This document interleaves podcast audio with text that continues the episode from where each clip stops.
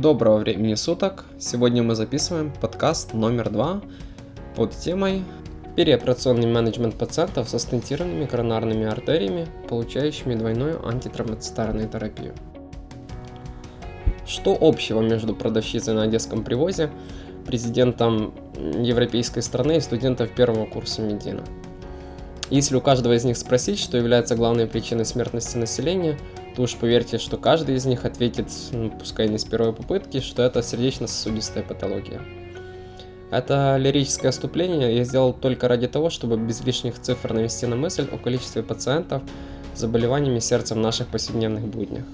Чем интересна эта тема для нас, анестезиологов-реаниматологов, так это тем, что где бы вы ни работали, будь это операционная любого профиля – от ургентной до пластической или на процедурной седации, в палате интенсивной терапии и так далее, всегда есть шанс встретить пациента с ишемической болезнью сердца и стентированием в анамнезе. Примерно от 5 до 25% пациентов со стентированными коронарными могут потребовать не кардиохирургическое вмешательство на протяжении 5 лет после PCI – Согласно классификации EC есть три группы. Группа низкого риска, промежуточного и следовательно высокого в отношении 30-дневной кардиальной смерти или инфаркта миокарда после выполнения PCI. Первой это меньше 1%, а во второй от 1 до 5%, а в третьей это свыше 5%. Главные вопросы, что возникают перед нами в таком случае, звучат примерно следующим образом. Когда безопасно проводить оперативное вмешательство у пациентов после стентирования? Как быть с антитромбоцитарной терапией в переоперационном периоде? Каково соотношение риска хирургического кровотечения и коронарного тромбоза у этих пациентов? Тромбоз стента – это потенциально фатальное осложнение и непосредственно связано с ошибками в менеджменте антитромбоцитарной терапии в переоперационном периоде. Именно с целью предотвращения основных неблагоприятных сердечно-сосудистых событий мы должны знать причины назначения, длительности и важности антитромбоцитарной терапии для предотвращения тромбоза стента. Каждый конкретный случай должен быть индивидуально рассмотрен с целью определения соотношения рисков кровотечения тромбоз. Мне бы очень хотелось верить, что в вашем коллективе есть обоюдное понимание между хирургом и анестезиологом при обсуждении тактики ведения таких пациентов – к сожалению, из личного опыта могу сказать, что часто ввиду ограниченности клини- клинического мышления геморрагические осложнения воспринимаются как ошибки хирурга, а ишемические – просчет анестезиолога или лечащего врача, который корректирует назначение, связанное с коагуляционным и тромбоцитарным гемостазом. О командном подходе, подходе клиническом и индивидуальном мы будем говорить на протяжении последующих 15-20 минут этого подкаста. Уже по сложившейся традиции начнем с краткого исторического экскурса. На улице 1977 год Грюнцик и коллеги впервые выполняют транслюминальную коронарную ангиопластику. Баллонную ангиопластику восторженно встречает весь медицинский мир, и только через некоторое время начинают появляться данные, что не все так замечательно, как хотелось бы верить. Использование одной только ангиопластики без стентирования было связано с высоким риском осложнений, что варьировало от 15 до 60% и включало как раннее закрытие коронарного сосуда за счет острого тромбоза во время самой процедуры, так и позднее закрытие за счет рестеноза после успешно выполненной процедуры. B-metal stent, BMS, или как у нас принято называть стенты без лекарственного покрытия, металлические стенты – были впервые представлены в 1980-х, что позволило открыть новую страницу современной интервенционной кардиологии. Одобренные BMS были в 1993 году. Использование металлических стентов значительно уменьшило число рестенозов и диссекций. А, имплантация самого стента индуцирует травму коронарного сосуда и запускает сложный комплекс взаимодействия между стенкой коронара, поверхностью стента и компонентами крови, что приводит к локальному тромбообразованию и неинтимальной гиперплазии, что частично напоминает формирование рубца. Данное явление в конечном результате приводит к внутристентовому рестенозу, что встречается у 10-30% пациентов с БМСами в период от 3 до 6 месяцев после имплантации стента. В коронарных артериях даже небольшое количество гиперплазированной ткани может значительно уменьшить поперечный диаметр сосуда, что в конечном результате выливается в значимую стентовую окклюзию и ишемию миокарда. Несмотря на многочисленные попытки остановить этот процесс фармакологически, должного решения не было найдено. В начале 2000-х мир встретил новую эру в интервенционной кардиологии, открытие Drug Eluting Stent, DES, нам известных как стентов с лекарственным покрытием. Отличие BMS от DES состояло в том, что вторые начали покрывать полимером для доставки лекарственного вещества, что в свою очередь должно было замедлить образование рубцовой ткани. Фармакологические вещества, которыми начали покрывать стенты, препятствовали пролиферации гладких мышечных волокон, что снизило количество ристенозов до 5-8%. Но успех DES пришел не один. Его верным попутчиком стала высокая стоимость. Со временем появились все новые подтипы стентов с лекарственным покрытием. Так на смену стента первого поколения пришли стенты второго, потом бесполимерные, полимер-фри, и полимеры с биоабсорбцией. А дальше биоабсорбционные стенты, за ними так называемые Next Generation Stents. Но это уже частности. А, теперь перейдем к эволюции гайдлайнов. Существуют достаточно интересные различия в рекомендациях от Европейской ассоциации кардиологов и Американской ассоциации сердца в отношении антитромбоцитарной терапии. Сегодня мы вместе попытаемся немножко в этом разобраться. Большинство исследований сходятся в одном. Существует четкая зависимость между временем от стентирования до оперативного вмешательства и кардиальным риском. В 1993 году БМС были одобрены, но не существовало никаких общепринятых гайдлайнов для переоперационной коррекции антитромбоцитарной терапии. Неудивительно, что именно в это время и появляется больше всего материала, связанного с тромбозом стентов. Как результат, в 2002 году выходит первая официальная рекомендация Американской ассоциации сердца, и звучит она следующим образом. Откладывать плановое оперативное вмешательство на срок до 6 недель после имплантации БМС. Как я раньше упоминал, в 2003 году FDA одобряет использование DESов, и, следовательно, постепенно появляется материал о тромбозе на сей раз покрытых стентов у пациентов после некардиохирургических вмешательств. Количество материала от исследований доходит до пиковой точки, и в 2008 году американская коллегия кардиологов совместно с Американской ассоциацией сердца модифицирует гайдлайны по переоперационному менеджменту данной группы пациентов. Рекомендация звучит следующим образом. Антитромбоцитарная терапия должна быть продолжена, а плановое хирургическое вмешательство должно быть отложено на срок от 4 до 6 недель после имплантации непокрытых стентов – а что касается покрытых, то сроком до 1 года. Кроме всего, сюда входила рекомендация о продлении антитромбоцитарной терапии при необходимости проведения ургентного оперативного вмешательства, даже учитывая все риски возможных геморрагических осложнений. А, было всеобщее принятое мнение, что риск тромбоза значительно превышает риск возможных геморрагических осложнений у пациентов со свежими стентами. Ситуацию поменяли покрытые стенты второго поколения, и в 2014 году гайдлайны звучат уже следующим образом. Не кардиохирургические операции отложить сроком до 14 дней после баллонной ангиопластики, на 30 дней после стентирования БМС и по-прежнему на год после стентирования ДЭС. Но если риск откладывания оперативного вмешательства на такой период слишком велик, то рассмотреть возможность проведения операции спустя полгода после стентирования. В 2016 году снова происходит правка гайдлайнов.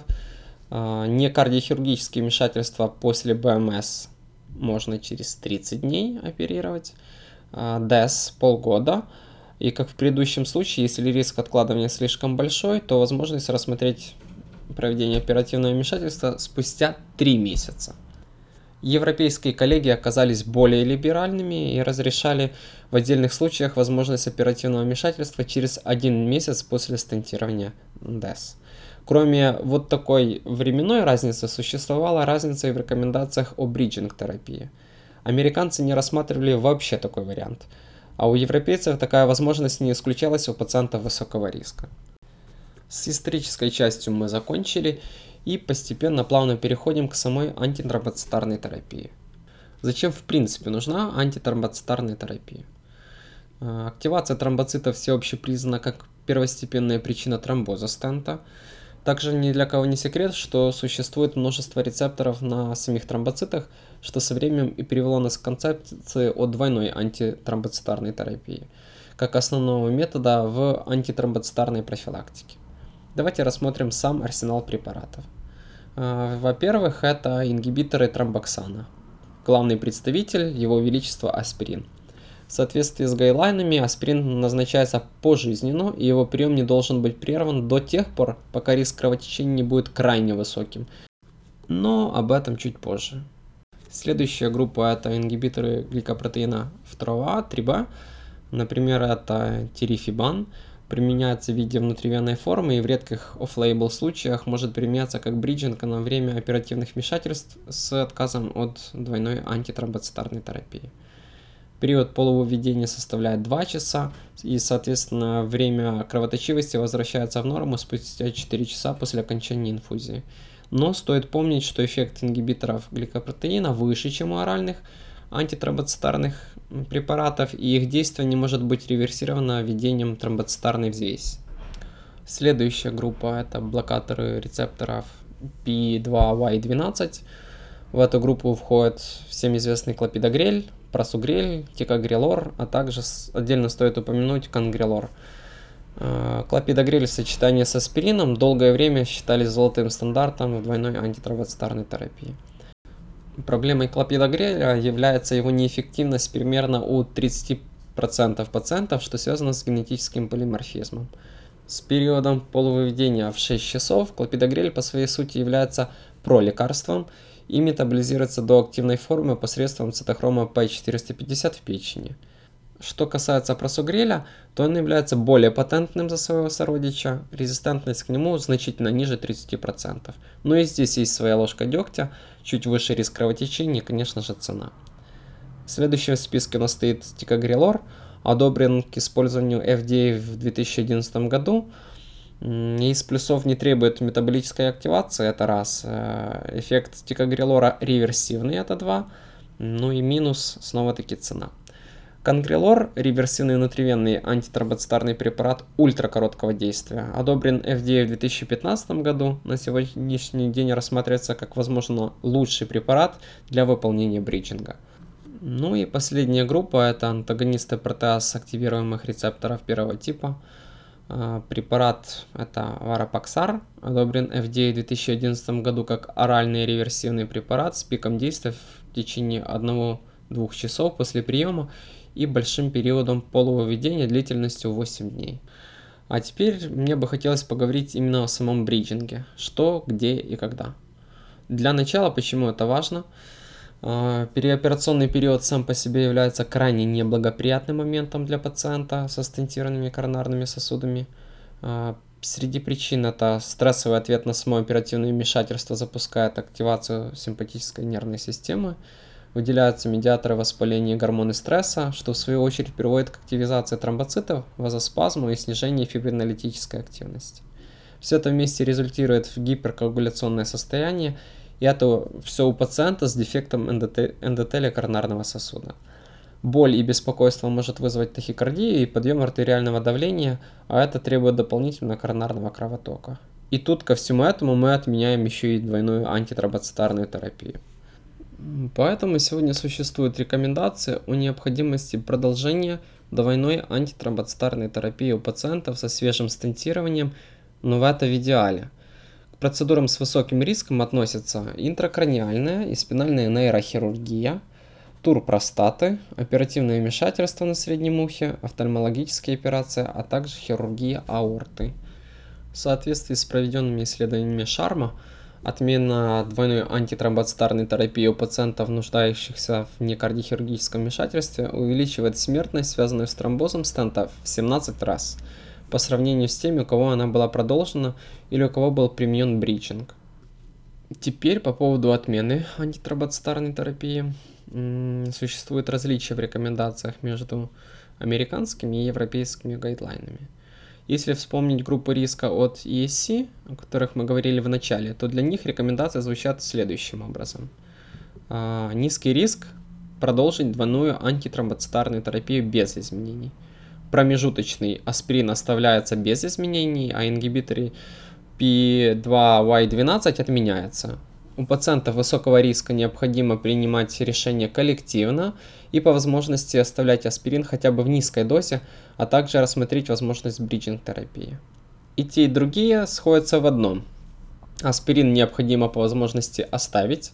А вот насчет ингибиторов P2Y12 есть различия в отмене тикогрелора и возобновления всей группы после оперативного вмешательства. Просугрель надо отменять за 7 дней перед оперативным вмешательством, клопидогрель и тикогрелор за 5. У ESC тикогрелор вообще за 3 дня. А после окончания оперативного вмешательства необходимо возобновить спустя 4-6 часов и в отсутствии противопоказаний. У ESC в течение 48 часов после операции, но по возможности как можно раньше. Следует отметить, что сама стратегия бриджинга должна применяться только у пациентов высокого риска. Бриджинг конгрелором начинает за 3 дня до оперативного вмешательства и последний прием за 1-6 часов до оперативного вмешательства. После операции возможно возвращение к клопидогрелю, тикогрелору или просугрелю, или же вообще конгрелору. Все зависит от индивидуального риска. Бриджинг ингибиторами гликопротеиновых рецепторов 2B3A начинает за 3 дня до оперативного вмешательства и последнее введение за 4-6 часов до разреза. После оперативного вмешательства, спустя 4-6 часов, все так же, и возвращаемся на двойную антитромбоцитарную терапию или продолжаем бричинг. И в самом конце давайте рассмотрим гепарин в роли бриджинг агента. Сегодня гепарин считается недостаточно эффективным антитромбоцитарным препаратом и не рекомендован как вариант для бриджинг терапии. Кстати, сейчас популярным есть предложение от Россини под названием Stent and Surgery, где детально данные рекомендации по многим спорным пунктам. Настоятельно рекомендую к ознакомлению. Э, оно, кстати, бесплатное есть как на Android, так и на iOS. Так, не спеша мы и пришли к итогам подкаста номер два. Давайте кратко подытожим. Первое – это отложить плановое хирургическое вмешательство сроком от 4 недель от имплантации БМС стента без лекарственного покрытия. Второе – отложить плановое хирургическое вмешательство сроком от 4 до 6 месяцев от имплантации DES, Drug Eluting Stent, стенд с лекарственным покрытием. этот период, вышеуказанный, может быть продлен для пациентов с высоким риском тромбоза стента или для тех, у кого стенд является ненадежным, например, множественные перекрывающие overlapping стенты в бифуркациях. Прием аспирина должен быть продолжен без изменений, в частности во время переоперационного периода. Рекомендуется продолжить антитромбоцитарную терапию, имеется в виду двойную антитромбоцитарную терапию, в острый период а, после стентирования, если вмешательство нельзя отложить. Шестой пункт. А, если все-таки двойную антитромбоцитарную терапию нужно остановить, то рекомендуется рассмотреть возможность выполнения бриджинга с использованием коротких внутривенных антитромбоцитарных препаратов и возобновить двойную антитромбоцитарную терапию как можно скорее по окончанию оперативного вмешательства. А наш подкаст подошел к своему логическому концу.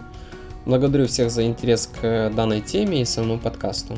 Оставайтесь с нами и до скорых встреч.